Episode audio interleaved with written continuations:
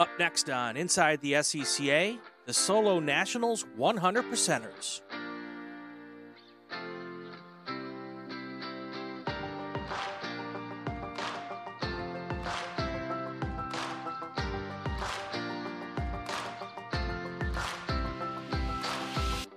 Welcome to Inside the SCCA. This is our most recent episode on the uh, previewing the 50th Solo Nationals coming up in a couple of weeks in Lincoln, Nebraska. This episode presented by Mazda Motorsports. I'm Brian Belansky. Welcome to the show, everybody. Really, really excited today about our guest. Uh, she comes to us today from St. Louis, Missouri, or is it Missouri? Missouri. Missouri, which is not which is very different from misery. Let's not get those two confused. Susan Anderson, welcome to the show. Thank you so much for being with us tonight. Oh, glad to be here. So, uh, before we get to my first question, um, which um, uh, I ask every single guest here on the show, um, we need to explain to people what a hundred percenter is.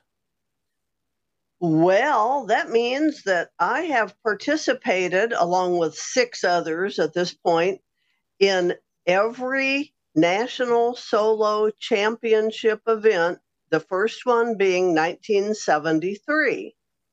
And the, this would have been 51 years except for the COVID year. Right, right. Um, we had we've had a couple of hundred percenters on already. Um, that first one though was probably pretty easy for you to get to, right? Yes, it was just outside St. Louis, and St. Louis region actually put it on. Very cool. Very cool. Uh, we're going to get to the whole hundred percenters and and what you've seen over the last fifty years, and and um, I've, I I know some of you don't remember all of it because I understand solo nationals might be a bit of a party, so um, we'll, we'll chat about that a little bit. Um, um, but before we get there, let's go with the, the question I ask every guest. How did you get mixed up in this crazy sport that we love? Well, before I even had a driver's license, I used to watch autocross in a shopping center parking lot near where I lived. On Sunday afternoon, my friends and I would go over and watch these crazy people run around a parking lot around pylons. And I was always a car nut. My older brother was a car nut. And so it just kind of fell into place. That's very cool. And how old were you when that was going on? Well, before 16. And so probably I was late teens when I first autocrossed. Okay. And and back at that time, did you need to be 18? Because I think you did, right? Yes. Okay. Because when I started, um, I guess this would have been 1988 or so. Um, we still had to be 18 at that point in time. Because uh, I tried to sneak in at 16, and they went, "Oh no, no, stop, stop, stop, stop." And then and then I'm like, "Why did I tell anybody?" What my That's right. I should have just kept my mouth shut, and they would have let me in. They would have never checked. They would have. They would have never known. so, um, so what was your what was your first event? What was what was it like? What was the car? Well, my first autocross car was a 1969 Fiat 850 Spider. Cool. well, no, it wasn't cool. It was a miserably underpowered little thing that sounded like a Singer sewing machine following me around, rear engine. Mm-hmm. And finally, I had a friend who did road racing who put headers on it for me ah. so that at least it made some noise. So, and so I was with that for a few years. And then Bob Anderson and I got together, and he had an Alfa Romeo Giulietta Spider. Ooh. And so we autocrossed that as well as the Fiat. And it just kind of escalated from there. That's pretty awesome. That's pretty awesome. Um, what um, so so you talked about underpowered. I'm I'm I I I'm autocrossing a Honda Fit, so I know all about underpowered. Um, at least that's what I'm blaming my lack of talent on. Um, the car is underpowered. See, the one thing I've learned in all my years of doing this, the, the most important game for a person who competitively drives anything is their excuse game. So I'm I've got the excuse game ready to go. Um, but no, we have, I have fun with it. So um, so how long before the first solo nationals was that when you first got started? Oh, well, so that was 1969, and okay. the first nationals were 73. Right. So, um, yeah, just four years. Okay. Okay. Um, at that point in time, how were how were you received as a lady in the paddock uh, at the solo? It, it just uh, no issues. Any anybody give you a hard time? Oh, never, because we had others uh, other ladies who autocrossed ahead of me, and they were my idols. Mm. They, I just thought they were the best. Who, who, who were some of those ladies? Well, I couldn't tell you. One's name was Diane. okay. it it's kind of interesting because you know we've told stories for for decades now about how difficult it is for women in motorsports, um, and and I've I've talked with. Uh, I've talked with Shirley Muldowney and Janet Guthrie and and some of these pioneers who really paved the way for some of the ladies who are who are racing today. Um, but the, the the the ladies I've talked to in the autocross community, either you're really kind and won't talk about it, or the autocross community was really welcoming. Oh, totally welcoming. I, everybody was equal. Right. It it didn't really matter. Any idea of what you attribute that to? I think just because it's a grassroots sport. Sure. And sure. we don't have to depend on sponsors. Right. Yep. Yep. That makes a lot of sense. Yeah. When you have to start raising money, that makes things a little more difficult, doesn't it? Yes. I, I bet. I bet. So, 100 percenter, that means you have been competing at every single solo nationals since 1973. So in 1973, yeah. when you did the first one, there was obviously uh, well, every one of you was a hundred percenter. Um, now we've got six. So, at what point did the group who's gone to all of them start realizing that this was a special group of people? Oh gosh, I don't know. I think really there was a group, say, for the first 10 years a much larger group at right. that time, but I think it kind of um, made an impression on us that we had been to everyone for those first 10 years. And then let's just keep going. Let's do this some more. Right.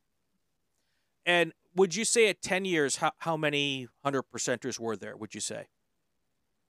Oh gosh, you know, I I really don't know. There maybe there were like 30 Okay. at that time. Okay. Now let's fast forward to 25 years. At 25 years, how many 100 percenters do you think you were there? Um well, definitely more than the 7 that we've got now. But maybe 15 I can think of a couple who have dropped out uh, after a certain point. Maybe it was after the 25 years when they just said, "Yeah, we've we've done this enough. We're not going to do it anymore." Um, so you you mentioned something before we went on, which I got a kick out of. You said that the the hundred percenters were the ones that didn't know when to give up. something like that, yeah. uh, so what what kind of a kinship do you all have now? There's six left. It's um, when you all get together at nationals. Do you guys all paddock together? Do you all hang out, or do you still kind of do your own thing? No, we do our own thing, but we make sure that we see each of the 100 percenters. Right, right. And stop and chat a little bit.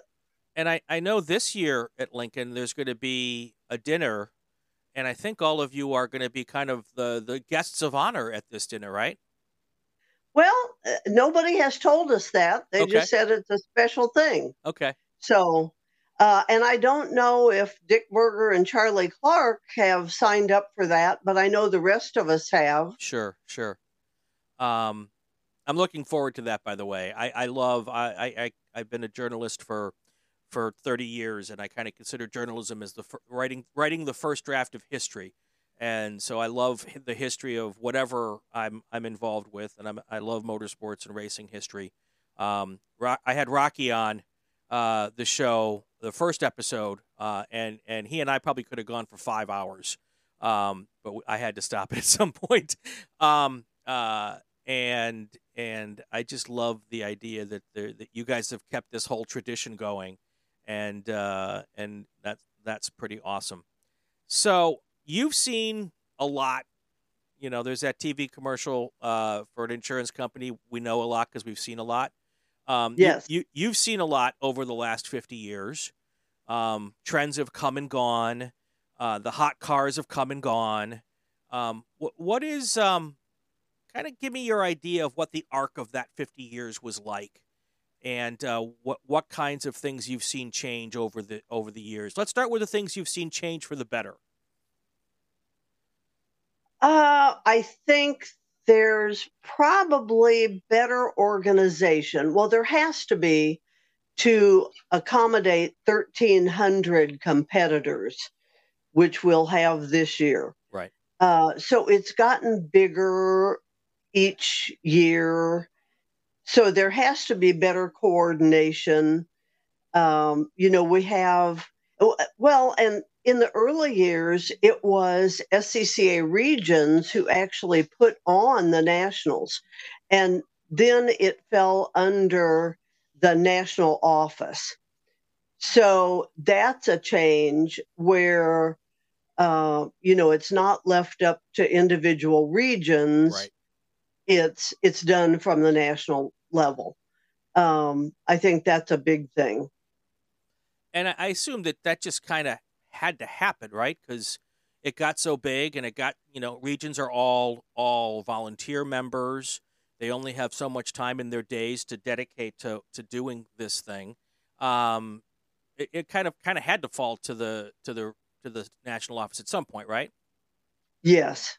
Yeah. So, um, what what are the different um, what are the different cars you've been to nationals with? Well, so there was the Alfa Giulietta Spider, uh, and I won my first national championship in that car at Dallas Fort Worth in 1979. And then we built a, well, it started out as an A modified Brabham Alfa. and then classing changed and it became a B mod car. But that was my absolute favorite car. It handled so well, it was so easy to drive, and I won some championships with that one. And then Bob Anderson and I split. So I lost my mechanic, my car, and so after that, I have depended on other people to be kind enough to let me drive their cars. And for several years, I drove a Lotus Super 7 okay. owned by a friend from the local area, Craig Straub, who has since passed away. And after, and that was a D mod car. And after he passed away and that car was no longer available, George and Dee Schweikel were kind enough to let me co-drive with them in their Alfa Spider. And I always thought it was kind of cool that the first several years there were two couples in the 100 percenters and we drove Alfas. I mean, Alfa is not like a major sure. marque. so I, I just always thought that was kind of cool. And uh, you know, of course, I had kept up with George and Dee through the years, and I am just so appreciative that I've been able to compete in their car and keep up the 100%. Great, great. So, how much do you autocross when it's not the Nationals? Do you get out a couple of times each year, or are you pretty much now just coming to the Nationals? Really, the well, since my friend Craig passed away, uh, and I know I could probably drive somebody else's car locally, sure. but I haven't. So yeah, the last couple of years it's just been nationals. Sure, sure. So what's your nationals record? Have you have you got, have you uh, grabbed a first 11, place trophy? 11 championships, according to, to Rocky. um, when was the first? 1979. 1979. And that was in D prepared ladies. Okay. And when was the last? Oh, you would ask me that. Ballpark? uh, I'd say like five years or so ago. Okay. Um, and what was the most memorable? Oh, the most memorable was in Salina when we had humongous amounts of rain and snow flurries and sleet. And there were several ladies driving in B mod ladies that year, and most of them had rain tires. I did not have rain tires. Mm. Um, there was so much standing water on the course that that was when I suddenly decided it would be a good idea to left foot brake. I had never used left foot braking before, wow. but just to settle the rear end of the car, sure. uh, it worked really well. And like between my first and second runs, I think I took off 10 seconds wow. by left foot braking. And I won the class of about 10 cars, I think. Um, and as I said, they had rain tires. I didn't have rain tires. So I was really proud of that one. So, so you did you decide before the first run you were going to do this, or after the first run did you say this is not going to work if I don't try something else? Uh, that's what happened after the first run. You know, there was so much water; it was just hydroplaning. I couldn't even honestly tell if I was on course. Wow. and I thought I've got to do something and I knew about trail braking and you know that sort of thing. And I thought, okay, now's the time, just do it. Yeah. And I've done it ever since.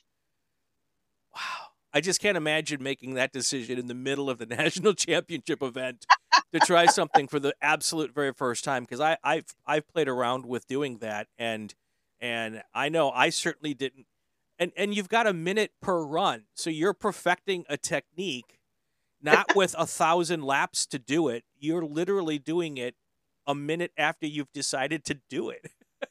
yes. Wow. Yes. now, let me ask you this question Do you still left foot brake? Yes, I do. So, from that moment on, you were a left foot braker. Yep. That's crazy. Yep. And even to the point of getting to a place in a course where there would be a very tight kind of hairpin turn and I would have my left foot on the brake and I would downshift and I would think, oh, I had my foot on the brake. I wasn't using the clutch. Yeah. but it worked. Yeah, that's pretty cool. How did you, how did your transmissions like that? uh, well, actually, it didn't complain. Yeah, I suppose it de- depends on the transmission, depends on on the way it's set up, and and yeah. you know, you were driving cars that were more of a performance car, so they probably liked that. They probably didn't have a ton of synchros, and um, that uh, that's that's that's so beyond cool. I wouldn't have the guts yeah, to do that.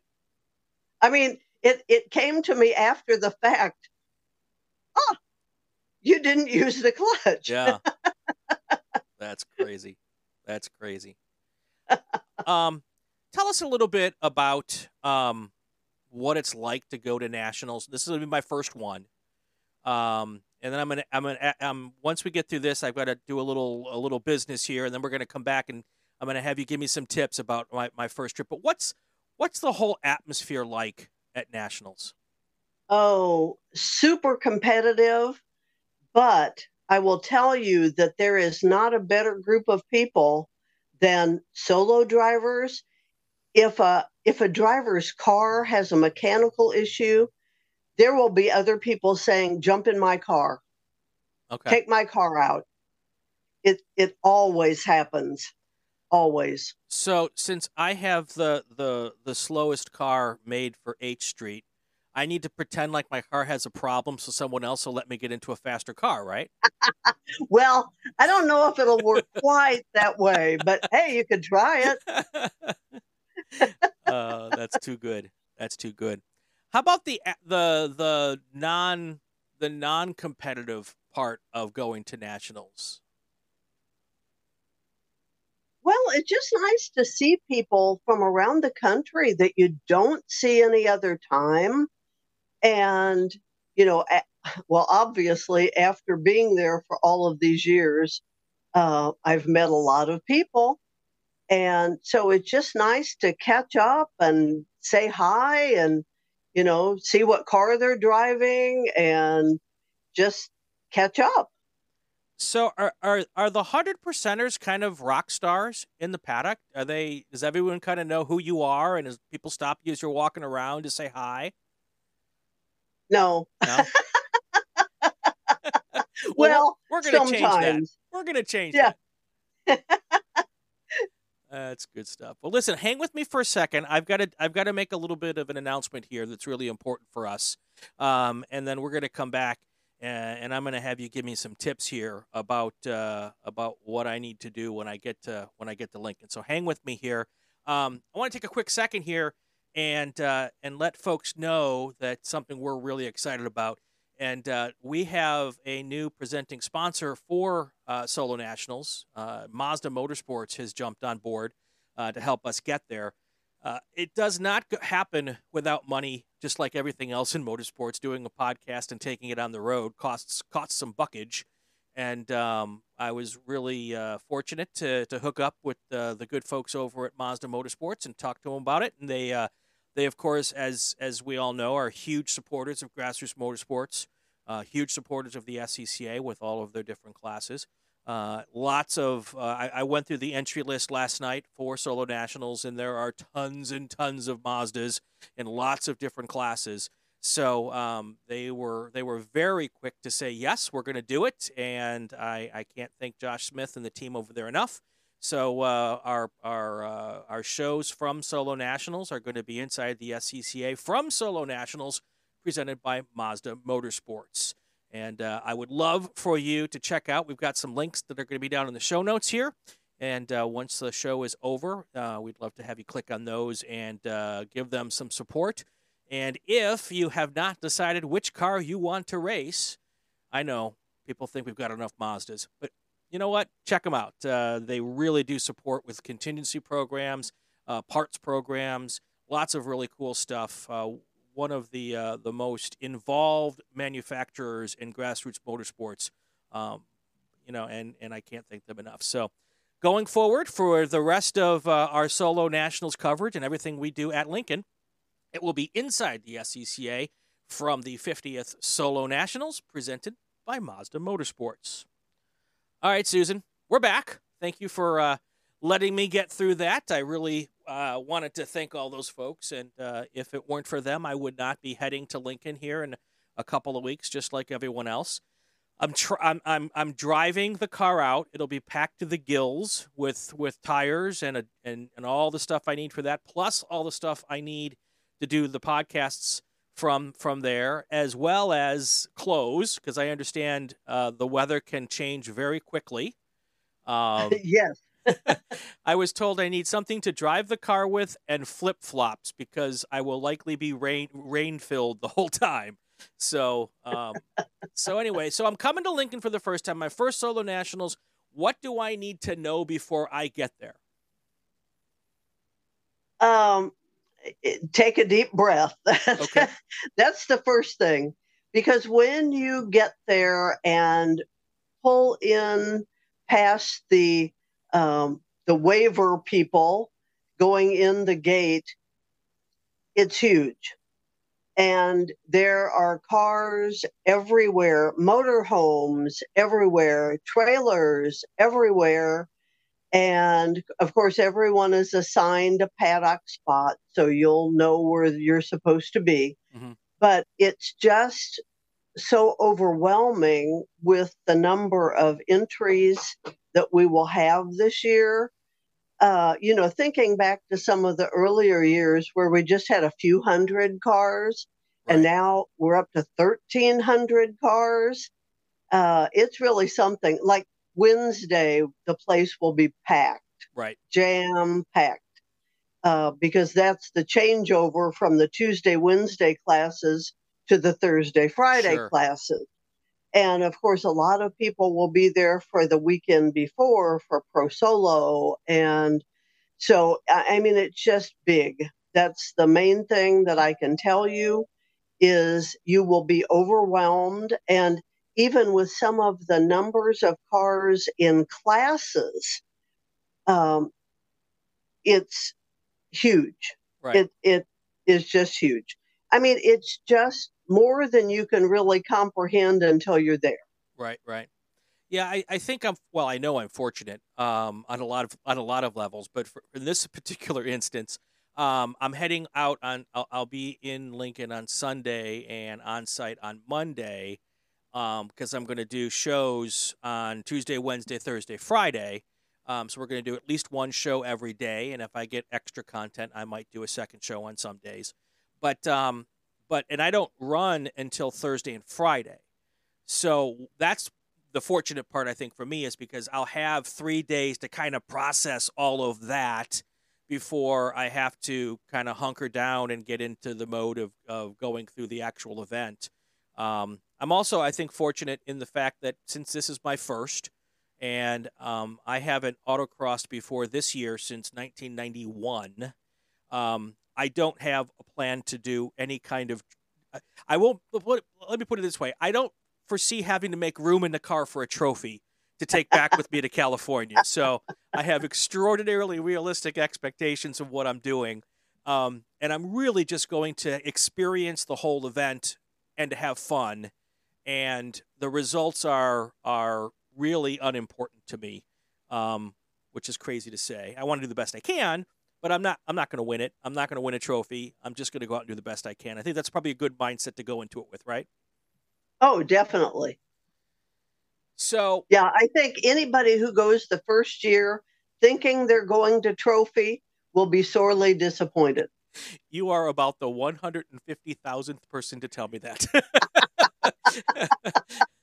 so, uh, I yeah, that was driven into my head very early in this discussion process. um, uh, and I'll be honest with you, in my first in my events that I've done this year out here in California, even at the local level, um, that has all been reinforced to me how poorly I might do. So, um, but we're gonna have a really good time. Um, the, there's a there's a test and tune site mm-hmm. out there. Uh, I, I plan on spending a little bit of time there. Is is the is the the tarmac on the test and tune site pretty similar to what we're going to get on the two courses? Does it does it kind of is it commensurate or no?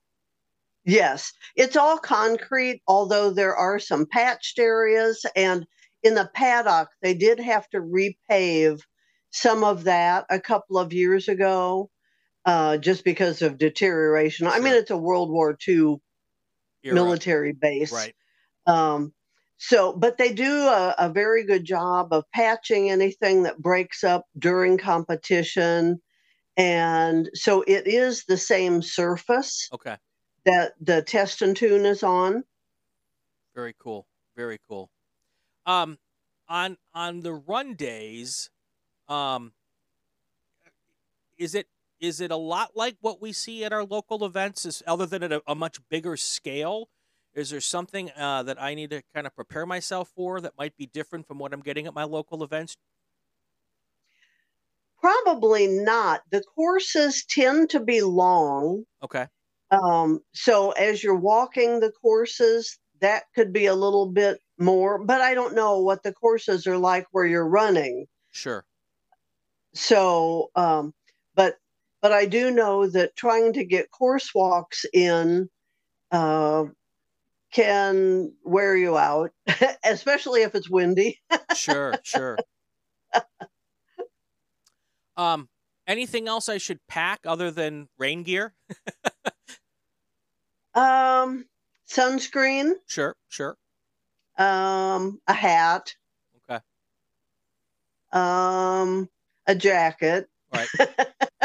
so the typical stuff. The typical yeah. stuff. Be ready for just about anything. Yes, and course, plenty of water. Right. Because that wind will dehydrate you. Sure, sure. I, now I've heard you mention wind three or four times. Uh, is there something you want to tell me? it can be windy. well, there's nothing to stop the wind. okay. So I should leave Toto at home? Yeah, probably. Very cool. Very cool. So, um, story time. You, you've been to 50.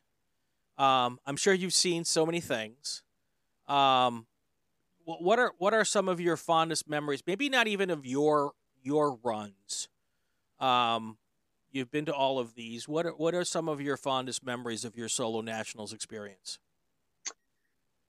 Well, year number one, 1973, at Mid America Raceway in Wentzville, Missouri. Um, St. Louis region was a racing region. They put on some local little autocrosses, but that wasn't their claim to fame. National office said, You're right in the middle of the country. You're going to put on the first solo national, which they did. And it was their racing folks who were set up to do their timing and scoring and the things that they would do at races. Well, the problem was they were going to run on the racetrack, but counter race.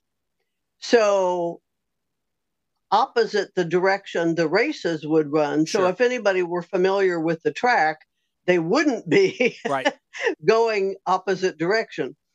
But what they didn't take into consideration was that their timing equipment wouldn't run in close proximity to the PA system they were using, or the radio system, I should say, huh. not PA. Um, and they fooled with that for hours and hours and hours. So, having walked the course in the morning and then driving it late in the afternoon, the shadows were totally different. Oh, yeah. And there were a lot of trees around this racetrack. So I can remember going into one corner. Uh, I couldn't even see the pylons because I had just been driving directly into the sun and then came into the shade of these big trees. And I just couldn't see it. But that was kind of what that event was known for was the problems with the timing and the radios. Sure. So we've come a long way. Yeah, yeah. since those days. Um, so did they put up cones on the racetrack to make it kind of autocrossish? Yes. Okay. Yes. Because I don't imagine they'd want you barreling into a corner at 125 miles an hour when that's not something you would do on a regular basis. Exactly. Okay. Very interesting. Um, so what was now today we have you know timing lights and it all gets sucked into a computer and at some events you've got live timing where you can see your results instantly on the on your phone or your computer. What was timing like in 1970 73? Was it stopwatches? Well, we ended up having to use stopwatches, and the start and the finish were not within sight of each other. Oh. So they basically had somebody at the start radioing to the person at the finish saying, one, two, three, go. Yeah, yeah. And they would both hit the button on their stopwatches. And then they got a time. Uh, then the opposite thing happened when the car crossed the finish. Okay, stop. Yeah. And then they kind of read between the two stopwatches and made an average. Something like that, yeah. and they uh, they printed out. Uh, they had the Ditto machine, which oh, yeah. is what they used for the race timing and scoring. So they had the same equipment for the solo, and but you had to pay. I think it was a quarter to get a copy of the result. I love it. So, so for the kids out there watching, um, if you don't know what a ditto machine is, ask your parents. yes, or grandparents, or grandparents, or grandparents. Um, yeah. Many of our many of us have lost brain. Sn- let me just say, many of us lost brain cells sniffing our dittos. Okay. Great stuff. Susan knows exactly what I'm talking about. Yes, I do.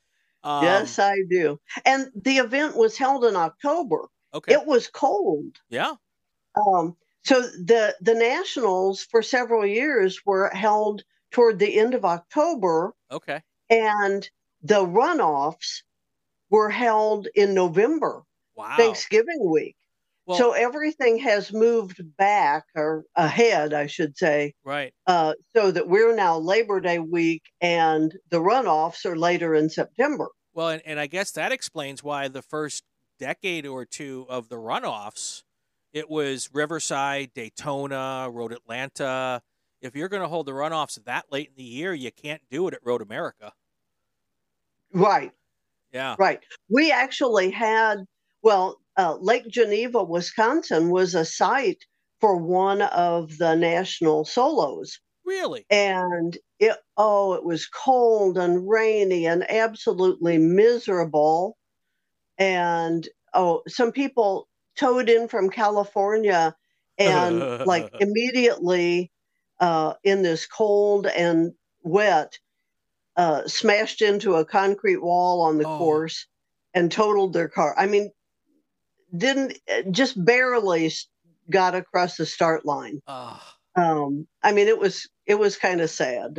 so so I grew up 15 miles from Lake Geneva. Oh, in a okay. little tiny town called Elkhorn, Wisconsin, and um, uh, and I now live in California, so I I feel their pain. yeah. Yes, it, it, can be a very uh, weather culture shock to go from Cali to to even southern Wisconsin in November. Um, yeah, it's. Uh, I mean, we used to have blizzards on Halloween, so that's just oh yeah lucky to get a race off that late in the year, even a solo. Um, what was the site? Do you remember where the site was at Lake Geneva? I can't even imagine where they would do it.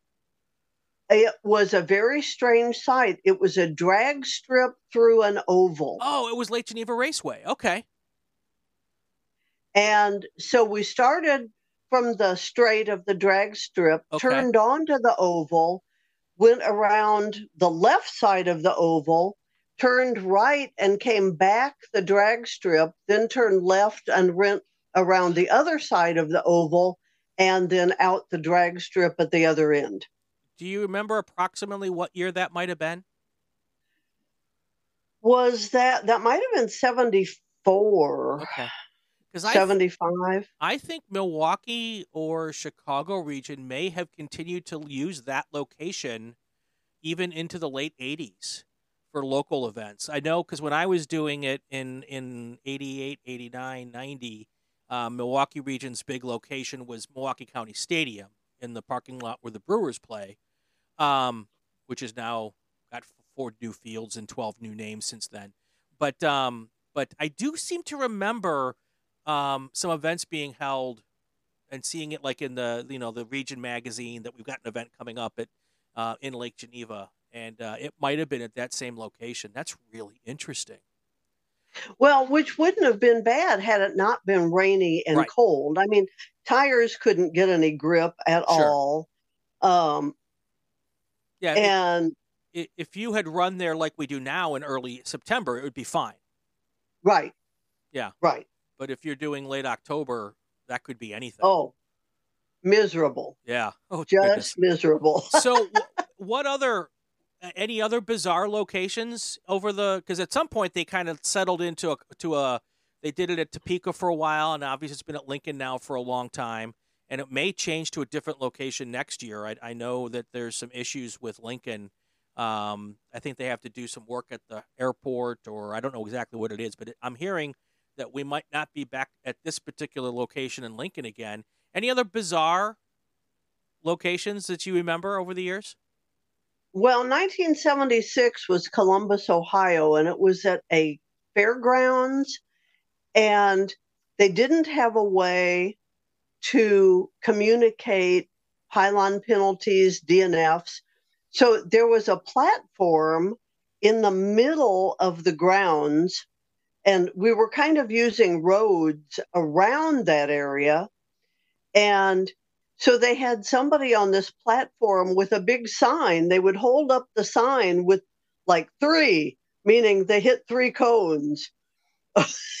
and so they were they were like signaling in from around the course to this central platform so that they could hold up a sign so that the timing people could see it. Okay. That was bizarre. And so that year and the year at Lake Geneva, we only had one course. Everybody just drove one course. Now at MAR uh, in 1973, we did have two courses. We had the long course on the racetrack, and we had a short course on the front straight of the racetrack. Okay. So back then we did have two courses a a fast more open course and a short tight course. And so that kind of came back into play through salina and we were at wichita and dallas fort worth and um, you know so we've we've been in a variety of locations with different setups and some of them just would not work today, not just by the number of entries, but just by the layout. Right. Um, like we couldn't use that Lake Geneva sure. track again. Um, you know, that our safety has come sure. a long way. sure. Thank goodness. Yeah, definitely, definitely. What was your yeah. what What was your favorite? I liked Salina at what became a sports complex. It, we stayed in Salina a few more years at the airport.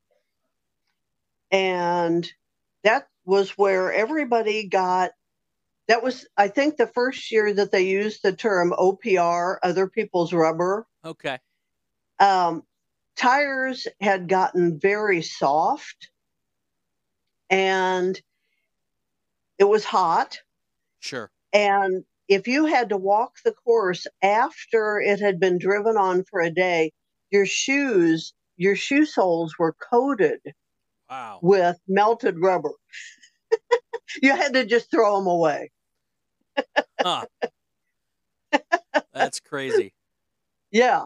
So, you know, it's not bad now. Sometimes as you're walking a course, you might come to a, a spot where there are, um, you know, they've got the, the black tar strips uh, or where they've done patching, and that'll get kind of chewed up a little bit, but you just kind of step over it.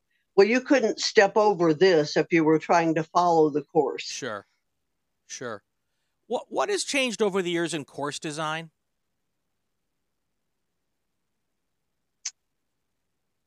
Um, because I'm sure the methodologies methodology has changed. Um, the idea of, of what what a good course is may have changed. Yeah, and um, I've attended a couple of Roger Johnson's course design seminars. Sure. And everything he says don't do, he does when he does a nationals course. um, I, I think they're probably a little more open now okay. than they than they used to be. Uh, people want to go fast, and I'm right in there with them. Yeah, yeah, yeah, yeah. I, I imagine that, uh, and that's probably a difference now for, for folks come from regions where they don't have a large venue to be able to do uh, do their events you had mentioned that these courses are pretty long. Um, you know, and I don't have a lot of reference point because again, I've been out of the game for so long. So I'll let you know when I get there whether this course is a lot longer than what we do out here in California or not. Um, yes. the, the, parking lot that we use out here does seem to be kind of small to me. Um, um, it's we we use a minor league baseball stadium, so it's not massive like you know where the Cardinals play.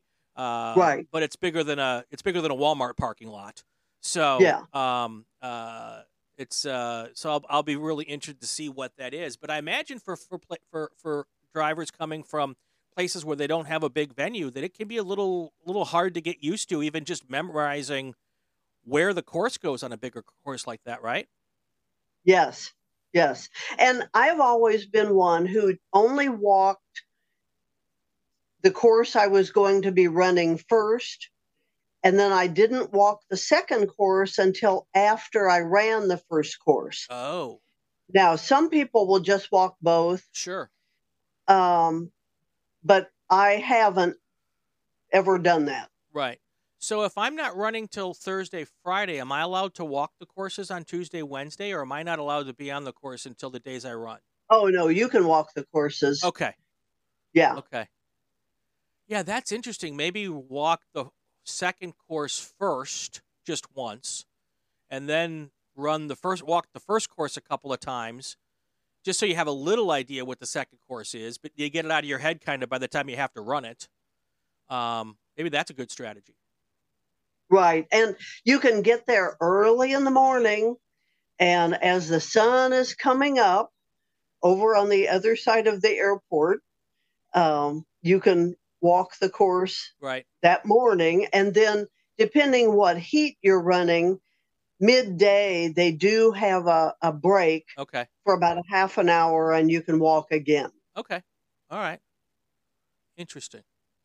Can you videotape the course during your walk? I'm just curious. Sure. Okay. Maybe that's another good idea. Huh. Interesting all these little tricks i'm trying to come up with in my head that won't help me but I, I'm, I'm interested anyway well but it makes you feel like you're doing something exactly exactly yeah so, any any final thoughts before we get out here? Um, you know about the idea of, of being there. How, you, have been there for fifty now. How, how many more do you think you're going to get in? Oh, I don't know. I guess it depends on George and Dee Schweikel and how long they continue to do this, and and if I'm welcome to drive their car.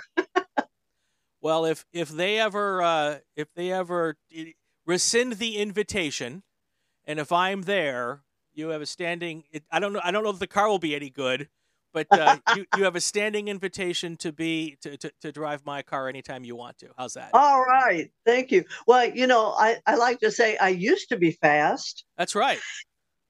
That's right. I tell people I am the fastest guy out there in my own head. Yeah, that's right. You know, it's just my, my, my hands and feet don't do what my brain tells them to do. It's not my fault the syn- the synapses aren't firing properly. So, like I said, I've got a great excuse game. Um, Susan, it's been a pleasure. Thank you. Oh, you're welcome. Any any final thoughts as we get ready to head to our final our, 50th solo nationals? No, just be ready to enjoy yourself, have fun on the course, uh, and eh, take it all in. Yeah. And I know you will because you're going to be interviewing people and doing programs. Right. So that'll be great. Yep. Yep. So just for folks who are coming, um, I'm going to be there starting Monday, and uh, um, we've kind of decided that we're we're not going to do talk about results because it's just so hard to cover, however 60 or 70 or whatever the number of classes are now. That I know I'll forget somebody, and then I'll make somebody mad, and and I'll never hear the end of it. So so my plan at the at Solo Nationals is to not really cover results, but just give people an idea of the people who are there, telling them about their stories, um, the flavor of the event, um, and and so that's what we're going to be doing. I know that the guys uh, who do the the, the morning show uh, out there, um, they're going to do their thing again. So I'm I'm not getting in the way of anything they're doing. Uh, they do a great job, and uh, I look forward to that as well. So my shows are going to be a little bit different, um, but I'm looking forward to getting to know everybody. Come on and find me. I think I'm going to be somewhere near the tire rack tent. Um, the, my my final resting place has not been fully determined yet, um, but come find me and introduce yourself. I would love to meet as many people as I can. Uh, I'll be taking in all of the post evening events. Uh, so um, I'll be the guy the next morning with a bottle of Tylenol uh, and a lot of black coffee. So um, that's how you'll find me. But uh, we're gonna have a really well, good time. There, there will be a lot of people looking like that, and now you you do have to get into some of the party groups on site. Right. Um, I think it's Sunday night they do the big wheel races. Oh. And um, Tuesday night, of course, we'll be at that banquet, but Tuesday night they do Trash-A-Rita. Trash-A-Rita, what exactly is that? Well, they have a lot of smoked meat and a variety of alcoholic beverages. Oh. And there's also a beer swap sometime. And uh, you need to find all of these little groups on Facebook. Yeah. I'm going to have to just put a post out there and figure out how I, how I, how I get to, into all of these things. Um, it just, it sounds like a ton of fun. And uh, that's really what I want to let people know as to what a good time this is. So uh, I'm looking forward to all of that. I don't know that I'll be in. I'm leaving Saturday morning from California with the idea of being there by Sunday afternoon. So I don't know if I'll be there early enough to partake in anything on Sunday night. Um, yeah, probably not. But uh, and if I do, I'll probably be a zombie because I'll be wanting to just go find my pillow and go to sleep. but um, but uh, I'll be ready and raring first thing on Monday morning. So well, Monday night is the welcome party, right. and that's fun too. Yeah, yeah. All right, Susan. I look forward to finding you. Um, I'm going to get a list of everybody and where they are in the paddock, so I will definitely look you up and shake your hand, yep. and and uh, I will uh, I will share an adult beverage with you at some point in time. I'm sure. Oh yes. All right. Definitely. All right, that's going to do it for this episode of Inside the SCCA. This is our solo Nationals preview shows presented by Mazda Motorsports. If you like what you're hearing, subscribe to the Racing Wire Podcast Network. If you like what you're seeing, subscribe to the Racing Network on YouTube so you won't miss any episodes. It'd also be great if you leave a comment, especially if it's a good one. If it's a bad one, put it on someone else's channel. You can also follow us on social media, find out who our next guests are, leave a question on Twitter. It's Racing Wire Net. There's a new Inside the SCCA every week live on Wednesdays on YouTube, and then the podcast comes on Fridays. I'm Brian Belansky. Have yourself a fantastic weekend. Stay safe and go play with cars. Hi, I'm Kelton Jago, and this is Inside the SCCA. Inside the SCCA is a presentation of the Racing Wire Podcast Network and Rural 15 Productions. This podcast is not affiliated with, endorsed, or sponsored by the Sports Car Club of America. The views expressed within are those of the host and our guests, and not that of the SCCA.